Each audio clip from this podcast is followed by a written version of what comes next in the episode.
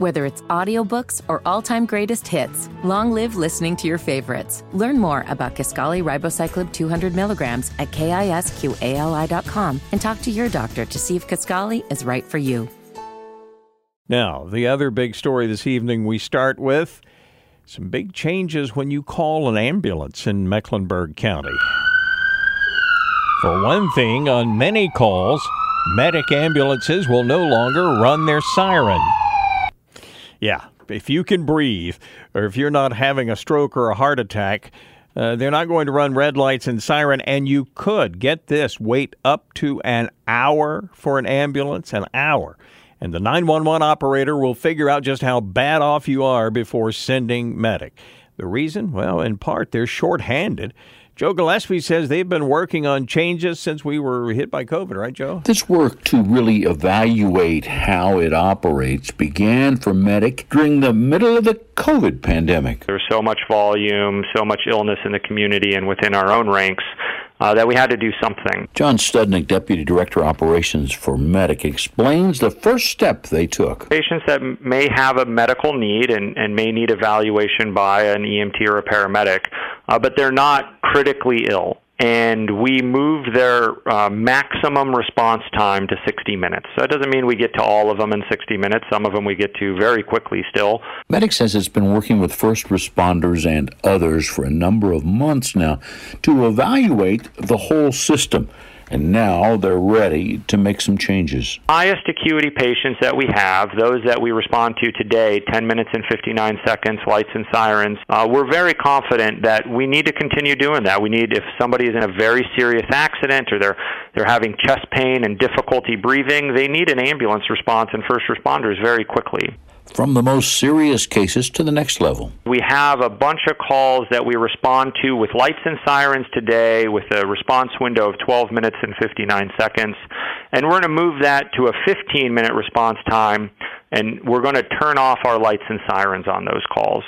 Uh, what we've learned uh, over about 10 years worth of research from uh, National Highway Traffic and Safety Administration and other scientific literature is that lights and sirens responses really only saves between 45 seconds and 2 minutes per response.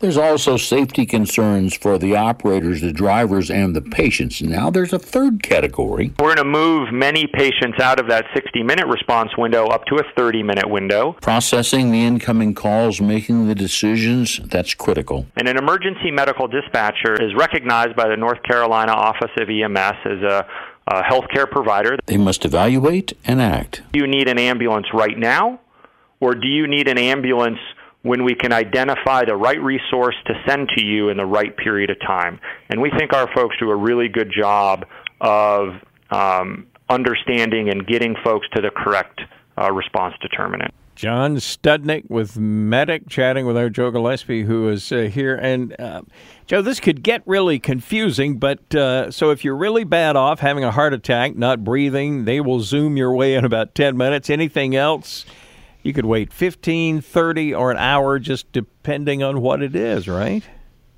Yeah, exactly. And uh, what concerns me the most is is, is the uh, first responder issue and I was really working today to get more guidance on exactly what the criteria was. And medic told me, well, they, it'll just reduce their response a little bit because that, I reached out to Charlotte Fire, didn't get a response from them because that's so so so important.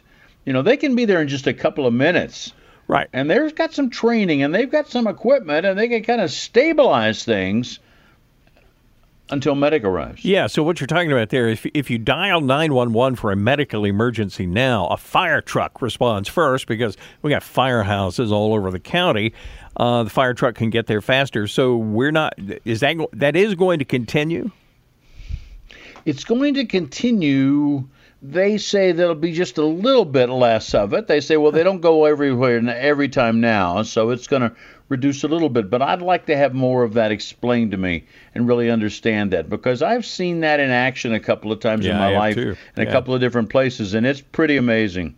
Yeah, we had a medical emergency at our house a few years ago, and I mean, the fire department was there. Boom, quickly, they uh, helped the patient, and then uh, then medic was there yeah, in about 15 minutes. But uh, you're right. I mean, if the fire department is slowing down too. This is interesting. You know, Charlotte mm. police are short 300 officers, and we've been reporting that if you report a serious crime, even domestic assault, people have had to wait more than an hour, sometimes three hours in a domestic assault to see cops. So now we've, you know, you can't count on the cops necessarily. You can't count on medic. Maybe you can't count on the fire department. Wow, this is kind of a this is a disturbing situation. It is. And they're short of people, too. They've been running the last couple of years 61 to 66 people short, and they're budgeted to have 374 people. So, so not only are the cops short, but medics short as well. Wow. Now, Medic is having a series of public meetings trying to explain this. The first one starts in about 20 minutes at a rec center near West Boulevard be interesting to see if many people even show up for these things, but then the first they hear of it is when they call 911 and can't get an ambulance anytime soon. Uh, absolutely. And they, you know, they're hoping to have these meetings to explain and to take input. But if you're the person that has the issue, mm-hmm. you want them here yesterday. Yeah. Yeah. You're exactly right. All right. So we'll see how this plays out. And, uh, you know, hopefully it's all positive. But so much depends on that triage on the phone. Yeah, exactly. So the person asking you a lot of questions about your medical condition on the phone, you'll have to give clear answers because that person decides, okay, do you get an ambulance now or an hour from now? Right. Joe, thanks so much.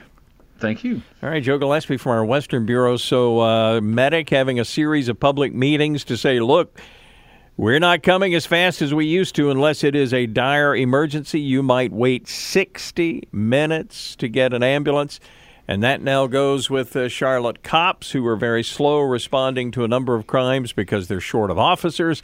And it's a little unclear how quick uh, the fire department will get to you in a medical emergency as well.